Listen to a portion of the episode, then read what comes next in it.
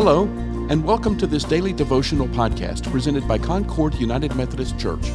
We hope that you'll find this time of scripture, reflection, and prayer a refreshing part of your daily walk with God. This week's devotionals follow a theme of gratitude and thankfulness. Please feel free to share this podcast with family, friends, or anyone who might benefit from it. Today's devotional was written and presented by me, Pastor Mike Stallings. The scripture is 1 Chronicles chapter 16, verses 7 through 26. If you haven't already done so, we encourage you to pause the podcast, read the scripture, and come back for the reflection.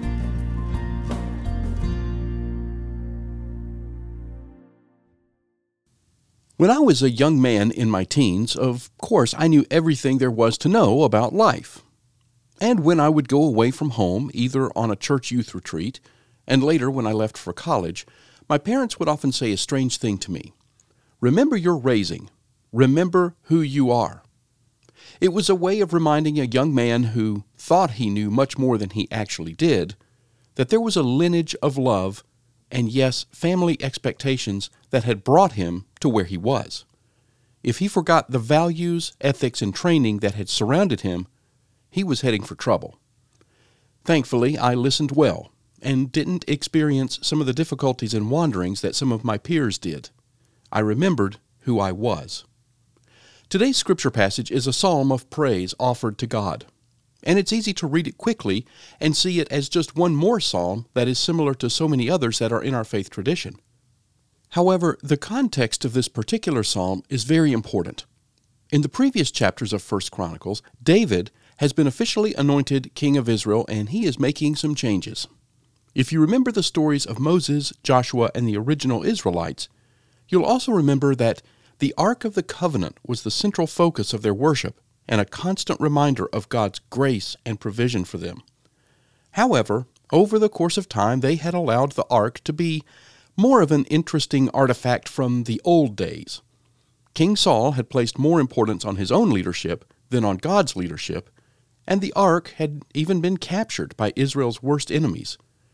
Even after it had been returned, the Israelites sort of kept it handy, but put it wherever there was room. It didn't get in their way, and it certainly had lost its place as Israel's most prominent reminder of their past. Israel had forgotten who they were. King David wants to restore what once was.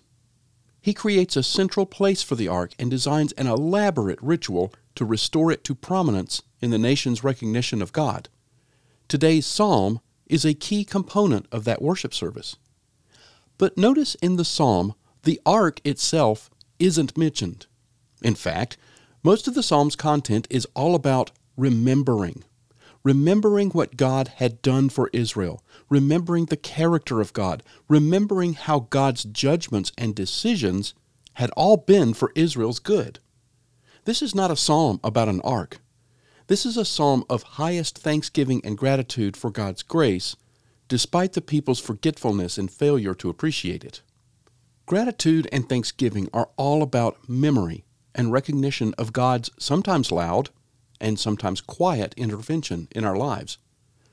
During this week, we take time to give thanks for God's blessings, but too often we focus on what's right in front of us. We treat Thanksgiving a little lightly.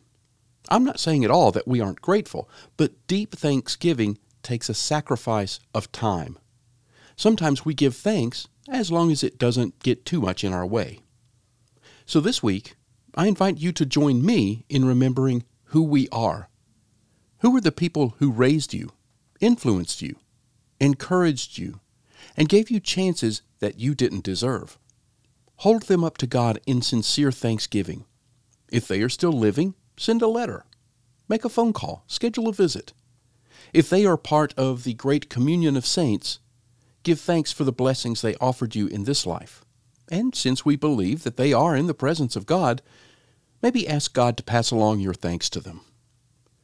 Today's psalm also gives thanks for God's judgments, and we should be thankful for those as well.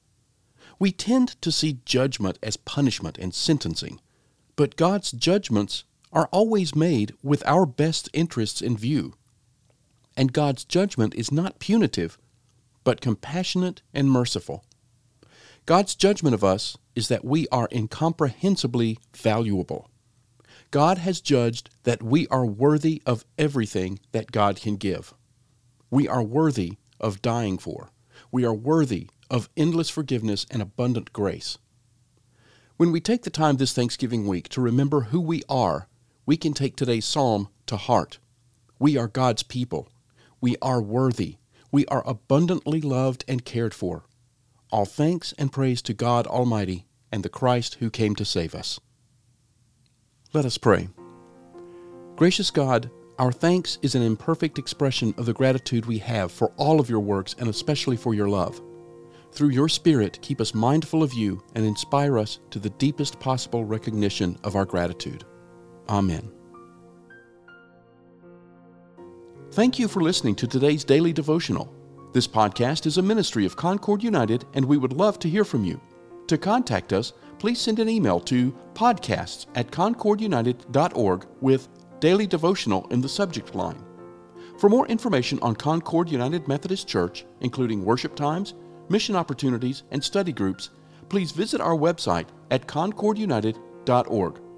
We also invite you to visit our YouTube channel, where you can see past worship services. Finally, we would be honored if you gave this podcast a positive rating so that others can find it and benefit from it.